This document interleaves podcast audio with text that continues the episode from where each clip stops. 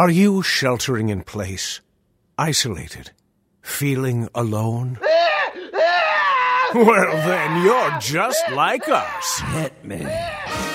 From Studio P in Sausalito, the home of the quarantined hit, it's time for. Succotash. Succotash Shut In, the Soundcast stimulus package featuring snippets from comedy.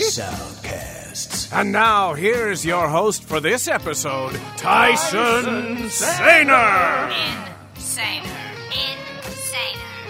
Insaner. Saluton, estes me, Tyson Sainer. Dunkon, Bill Haywatt, for the lovely introduction. I am your host of this week's edition of Succotash Shut In, the Soundcast Stimulus Package. It's episode 222 this week. Last week, Mark Hershon hosted episode 221, which was called Guestin' It Up with Pat Kelly and Peter Oldring. And it was a pretty entertaining listen. You could still find it and all of the previous episodes at www.succotashshow.com, and of course, Soundcast streaming services like Apple Podcasts, Stitcher, Laughable, Podbay, just to name a few. But you are here for this week's show, and I do indeed have clips for you. I've got clips from City Mouse Country Mouse, The Bloody Bits Horror Show, and Cold Callers Comedy. I've also got an advert from our longtime made up sponsor, Henderson's Pants, and a reading from our other 100% fake sponsor with the 100% real website, trumpoetry.com. Ready? Let's go. First up tonight, City Mouse Country Mouse from uh, City Mouse Country Mouse, all squished together as one word. Its description says Writers Nick Brown and Catherine O'Hara tell each stories about life from the city and life from the country. Hmm. And uh, so the clip I've picked out is uh, from June 26th of 2020. This is from their first episode called Episode 1 exclamation point in which they introduce themselves and describe how they met. In this clip is a peek inside a time period slightly later than that. For context, it was revealed early in this episode that host Catherine had recently had an erotic dream about other host Nick. One thing that we might also mention about our time together in New York, and maybe we'll just leave this as the last sort of detail for today. Do you want to tell about your final job before leaving the city? The, was that the one I worked for the the girl the girls that did Reiki, Reiki and massage and uh, other treatments modality. You're referring to prostitution, though, right? Yeah, I mean we obviously can't uh, know the names of these women, and uh, No, of course not. it was uh, illegal business, and it was three hundred dollar hand jobs, basically. I don't know how I feel about that. I don't. Okay. I feel like it's priced incorrectly, but I can't tell if it's high or low. It was a it was a mid range parlor. Um, I I guess some of the girls got pretty big tips. The the narrative was that it was a Wall Street gentleman that sort of just wanted a little touch and a little uh, hang time as well. Uh, you know, they the way these gals did it. So these two gals, like they kind of one owned it and then kind of passed it off to another one. Uh, uh, it was it was crazy. Uh, you know, the owner. So the first owner, you know, told me how it worked, and these guys would knock on the apartment of the month, you know, because they had to move quite often because people would figure out what they were up to. And but when the man, you know, knocked on the door, you answered it wearing a little robe or you know a dress, a sexy dress, and you got the guy a drink, and then you changed into your crazy underwear, and then led him back to the room that had it was painted pink and it had sconces and doilies and it, there was a massage table in there. So i mean that's when shit got real i, I guess Doilies strike me as a surprising detail. well it just looks very feminine doilies might be a stretch but it was It feels to me like a fifth grade Valentine's Day party is sort of the doily scene. yeah i mean they Did they give them candy hearts afterwards? there there were a lot of towels and uh, hand sanitizer uh, Yeah, well, of Yeah. course. I mean, that's but you know uh, i i mean i sort of uh, worked for them on the periphery. I was more their friend, and they would give me money to like um, help move. And I would hear, and I would Yeah. hear these stories, and I would meet some of the girls, like the employees, like like we would all meet at these nightclubs, and I was like country mouse. I was there in my overalls, but uh, these women were just insane. The way they looked, like I don't know where they got their outfits and their their hair and their nails and their jewelry. It was it was a little intoxicating just seeing all that glamour and you know we had car services take us places. We had a slave named Larry. That was his title?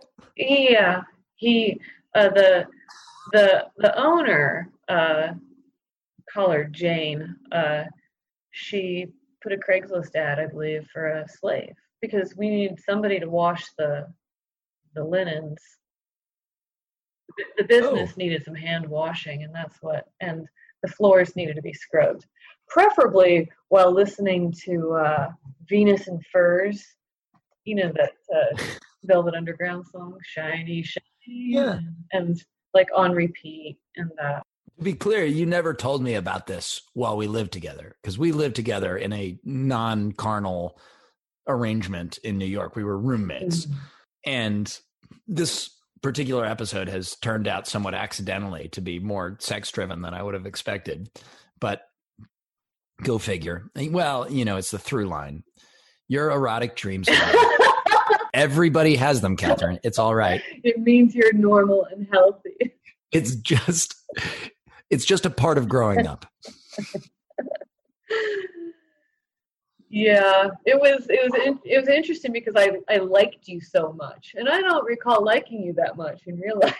I but I Yeah. liked you so much in this dream. It was I don't think the air quotes that you put up are going to show in audio. but for the record, there were air quotes around liked. If you like the show, you can reach out to Nick Brown on Twitter at Nick T Brown. That is N I C K T B R O W N. Uh, the show and Catherine O'Hara do not seem to have a Twitter account. And uh, in case you hadn't figured it out by now, it's not the Catherine O'Hara that just recently won an Emmy for Schitt's Creek. And you can find their main website, which apparently is listed at citymouseCountrymouse.podbean.com. Next up tonight, the Bloody Bits Horror Show from Eddie the Axe Jefferson. It is described as a weekly discussion about all things horror movies, television, books, video games. We cover the history, behind the scenes, and philosophy of it all. That's right, the philosophy of it. So this is a clip from a show from September 1st of 2020. It is actually episode 8 and it is on the movie Videodrome. So the uh, description says, "Hello, all you horror fans. Here is a prestige pick. Myself, and I assume that's Eddie the Axe, and Faustus, discussing what might be David Cronenberg's best work, Videodrome." And then, uh, and now usually in their descriptions they'll say things like, uh, "Please remember to subscribe" and all that stuff. But this one says, "Please remember to subscribe and tell a friend," and then, "Long live the new flesh." Which, if you've seen Videodrome, you understand that reference. Anyway, it's kind of an in depth uh, discussion of Videodrome, as evidenced by the clip I'm about to play for you. I- Can I make a, another sort of another theoretical kind of observation as well, which is, you know, there's sort of layer after layer. Like there's the layer of this is adolescent, this is the realization on film of of an adolescent fantasy. Absolutely. This is a liberation from social conventions you've been taught all your life about what you're allowed to do in literature. And then there's a sort of a third level that struck me is that this is often a movie about and the listeners will have to forgive me for the use of this this term, but what I would call ontological violations. Now, the idea of the ontological violation is sort of you're mixing Okay. modes of being in a way that becomes very disturbing, counterintuitive, and unnatural. That's that's it's uncanny. That's highly abstract. But let me give you a more concrete example. In our normal, everyday, commonsensical, sane view of the world, there are living things and then there are not living things, right? And some category of a subcategory of not living things are things that used to be alive but are now dead. Yes. But there's in legend and fiction we have a lot of things that cross that line between the living and the dead in a way that we find very disturbing. The vampire being a classic example, right?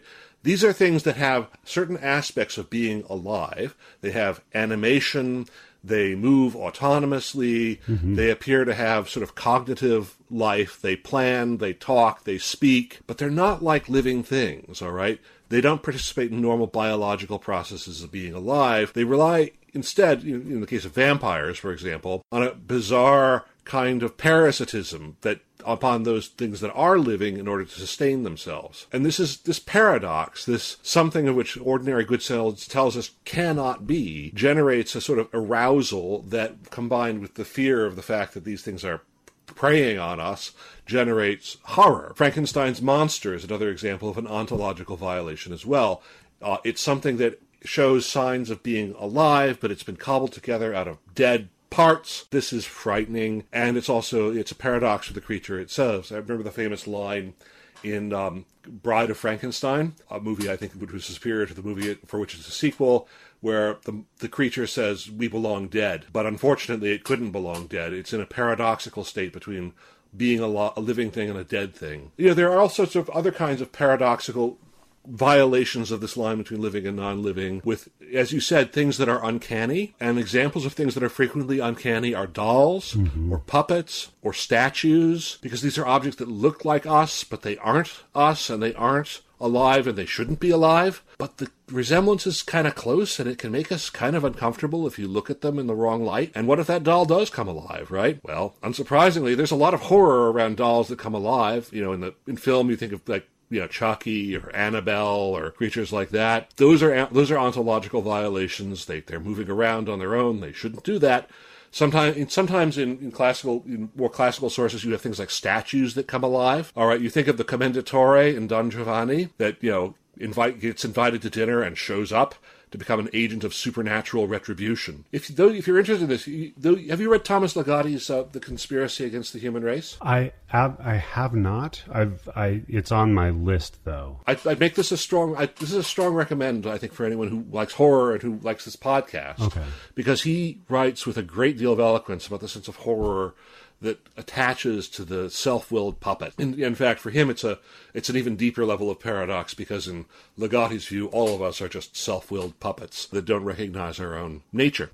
Interesting. Yeah. Now, another kind of ontological violation, and here I think we're closer to Cronenberg's obsessions in themselves, uh, is that between the biological and the technological, right? Yes. We we Yes. intuitively divide the worlds in, again into living and non-living things. The living things are like these pulsating, breathing, curvy, imperfectly shaped, jiggly things. You know, they're kind of warm and they have things flowing through them and so forth. They're inviting. Right. They're they're comfortable. All these things. Then there are things that are technology, that there are machines. These things are angular and they're hard and they're inhumanly symmetrical. Mm-hmm. And these, you know, and, and you know, they don't, they're not that complex in terms of how they're put together compared to the biological. Yes. And things that cross between these two lines, again, they generate this kind of result. There's something that we see illustrated a lot of times in Videodrome and pretty much everything else that uh, I think Cronenberg commits to film. Mm-hmm. And these things, you know, the, there's usually a sense of horror. Although it's interesting because it's not entirely clear to me that Cronenberg always feels that way. I've often heard him say in commentary that he sees this technological nature of the human species often as a kind of liberation. And for characters, some characters in Cronenberg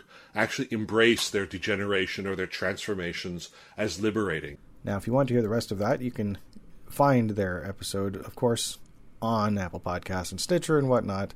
I found them on Podbay.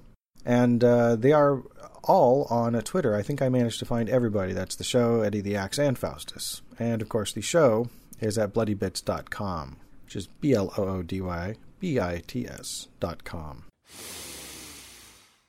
Ah, can you smell it, friends? Autumn is in the air, crisp and cool. The smell of wood smoke and the leaves turning and falling from the trees. In honor of the autumnal equinox, Henderson's Pants is pleased to introduce their new autumn leaf behind pants, working with the fine folks at Monsanto and the latest in chlorophyll technology. Henderson's has created a pair of trousers that literally change themselves. From the moment you slide your legs into your new autumn leaf behind pants, they begin a subtle but discernible shift in color. They start out as a pair of rather dull, run of the mill tan chinos, but within hours you'll be delighted as they become more brilliantly hued in a spectrum of breathtaking colors greens, reds, yellows. It's like your very own legs were taking a drive through the fall splendor of Vermont. You'll want to pay close attention to your autumn leaf behind pants because within days of activation, they begin to crinkle, crumple, and drop off in leaf shaped patches onto the floor, which is why they're named as they are. The Henderson's leaf behind pants, once they'd fallen off completely, leaves you with nothing but your behind to show for it.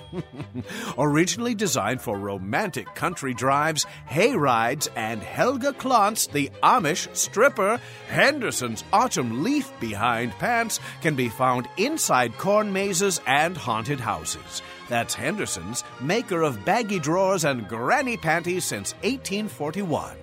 And now, back to Succotash.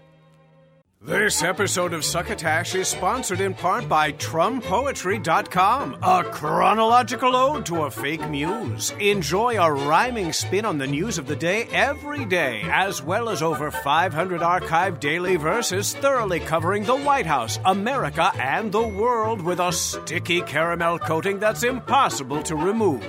That's TRUMPoetry.com. Everything you need to know in rhyming couplets. TrumPoetry.com.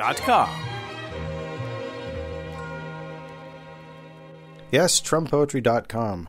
Got three short ones, all from the beginning of September. First one is from September 1st, 2020. It's number 141. Those socialists throwing that fit? Donald says he'll protect you from it. Then tell you with pride, Law and Order's his guide, but in fact, he likes stirring up shit. And the next is from the 2nd of September, 2020, is number 142. When Trump's interviewed on Fox News's, he just spews out whatever he chooses. Biden's sick, Portland's burning, anarchy is churning. I so hope this corrupt liar loses. And then after that is September 3rd, 2020. This is number 141, it says. Hmm. I have a feeling that the one from the first was actually supposed to be 143 now that I'm looking at all these here on the page. Oh well. Number 141. Trump's latest tweet storm was quite nice. He wants this election on ice. Since the Dems are all frauds, just even the odds, making sure that you vote for him twice. Right? Right. And finally, tonight, Cold Callers Comedy from Cold Callers. Its description says ramblings, utterings, musings, debate, ings. There's uh, three dots between debate and ings. Mediocre sketches and the occasional uninspiring improv song from Paul Rich and Ryan Brannon of comedy duo slash entity Cold Callers. Uh, I've chosen a clip from the show from August 16th, 2020. It's from an episode called Flat Derpers. Its description says Flat Earthers. Who are they? Where did they come from? Are they human? Should they be allowed to breed? These are the questions we strive to ask and answer in today's episode. Then there's a little more here. It says also we have a special guest, friend and former Emmerdale actor Mike Parr, joining us in this episode for Hardy's Hardest Hats as a third Hardy, and for why did they give them one star, the one star movie review game. Yes, this is a regular feature, this one star movie review game. Um, I actually gave an answer to them recently, and uh, they gave me a shout out on Twitter for answering their questions. So they're pretty interactive. Now, in this clip I've got for you, does not have guest Mike Parr, but uh, the hosts read the tweets of flat earthers and those who tweet at them. So we've got some some tweets here, which from flat earthers and the Flat Earth Society, which is just incredible. I think the first one I need to read because it's probably the most famous Flat Earth Society tweet is is this: the Flat Earth Society has members all around the globe. Now, first they've put around, mm-hmm. And secondly, they've put globe. Uh, Amazing. That is- Amazing. that is really funny. It's the mad thing, like you said as well, that they, they, they, they say, oh yeah, no, the sun and the moon are round. It's like, why? Why are they, why are they round and we're not? like scientifically, why? Uh, yeah, amazing. There, there's another one as well This is about like uh, the Elon Musk. He say he says he, he tweeted them saying, "Why is there no flat Mars society?" Which is a very humorous question, um, because you know why isn't there? And then they replied saying, "Hi Elon, thanks for the question. Unlike the Earth, unlike the Earth, Mars has been observed to be round. We hope you have a fantastic day." so the Earth hasn't. It's just I could just see the, the images that they that they they would want to see in school textbooks would be like the, the images the famous images of the solar system where the the sun is round, Mercury is round, uh, Venus is round, Earth is flat, Mars is round, Jupiter is spherical. like it's just why and then it's like oh funny how nature works. Like why would the Yeah. Earth be any different from anything else? Yeah, They just the whole- can't explain it. Yeah, yeah, it's that whole thing of they, they they look up from where they're stood and they're like, "Well, everything's round, but what I'm stood on is flat, so that must mean that we're different." It's like, no, it's because you're looking from one side. if you went up to Mars and then looked the other way, you'd see that it's round. Yeah. Oh, they'd be Oh. like, "Oh, Mars is flat." that's what. That's all they'd see. yeah, like I got to Mars, lads, and uh, guess what? Flat as well. But it looks round from here. Yeah, I know. The Earth looks round from here. So maybe just- we had it the wrong way round. um, so there is a very outspoken tweeter um, called Tila Tequila. I don't know if she's famous at all. I'm not really sure. What's her surname? Mockingbird. I think I think Tequila Sorry. is her is her last name. Uh, her handle is Angel Teela Love. Good. So there you go. Um, apparently, she's an expert. Uh, so here's some of her her amazing tweets. Why are all the buildings in NYC standing straight up? If Earth was round, then some of the buildings would have a slight tilt. Oh. Now, what's depressing is that that has had uh, one and a half thousand retweets, and that's when that was posted originally. So God knows how many it's got now. I hope that over half of them are being, you know, doing it ironically, but I can only hope. Okay, You here's another one. You have to. we can't. even- we can't get that many retweets, and we. I know. Maybe we should.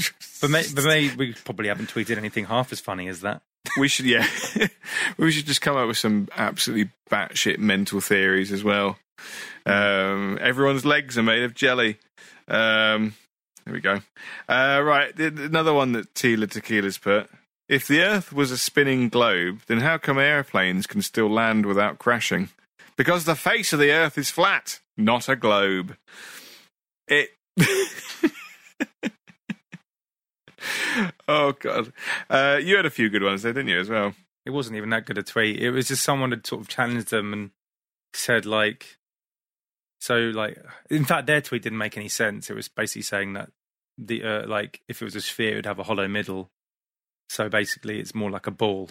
I, I was like, what? And they were like, oh, don't get us started on hollow earthers. We don't talk about them. Not since the incident. so there's a think- hollow earther society as well, who believe that the earth is hollow. Do you think that someone like that, like does someone watch Men in Black, and then when at the end it just turns out we're in a snow globe, they were like, "I knew it." yeah, or, or no, in a marble. It's marbles, oh yeah, the f- first one's a marble, isn't it? Uh, which our galaxy is in. Oh, I yeah. feel like is it the second one where they they come out, they open a oh no, it's second or third where they open a little door, don't they? And then they're in, they're they're, they're the Earth is like living inside a um, a, like a locker or something, isn't it? That's right. Yeah. Um, and maybe they maybe they think that the Earth. They're like, oh well, you know, if this was Men in Black, the, you know, we're pretty sure the Earth is actually a giant coaster for other aliens. And uh, Yeah, every now and then when we have mugs on. rain, they put their mugs on. Yeah, And that's why it goes. That's why it's nighttime. yeah. When there's an earthquake, that's because it's a big mug of tea that's come down. yeah, when it's night time when the mug comes down. and And there's like a picture of a moon on the bottom of the cup. I've got the show, Paul Rich, Ryan Brandon, and Mike Parr, all their Twitter uh, information here, which you can probably find at the blog. And you can go to the website, which is coldcallers.wixsite.com forward slash comedy. Now, Cold Callers is C O L D C A L L E R S, then there's a dot, and then Wix, uh, for those of you who have not built your own website with Wix, is W I X S I T E, and then there's another dot, and then com forward slash and the word comedy.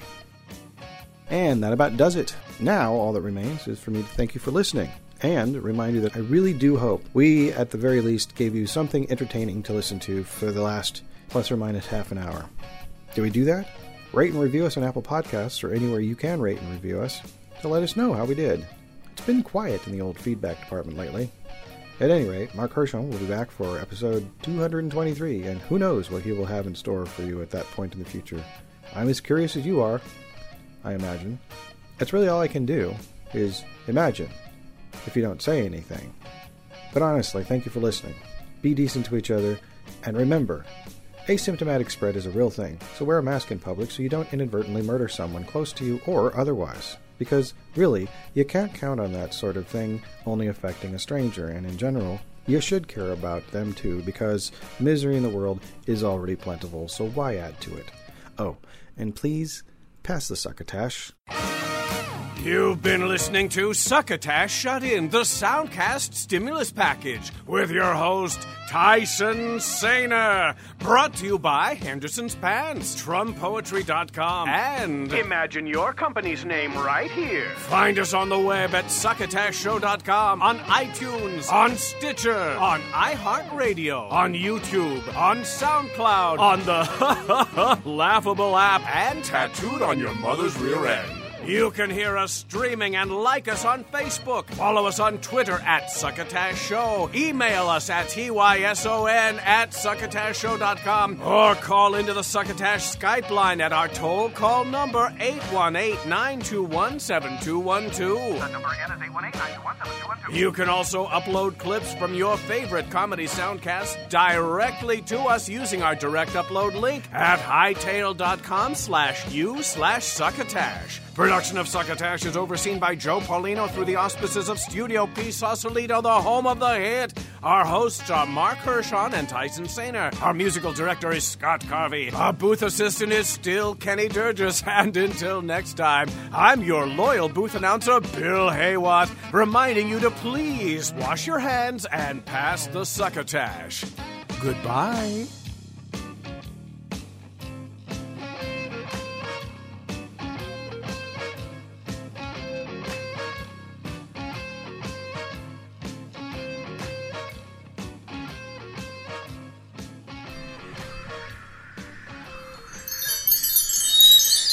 This has been a Succotash Patch production.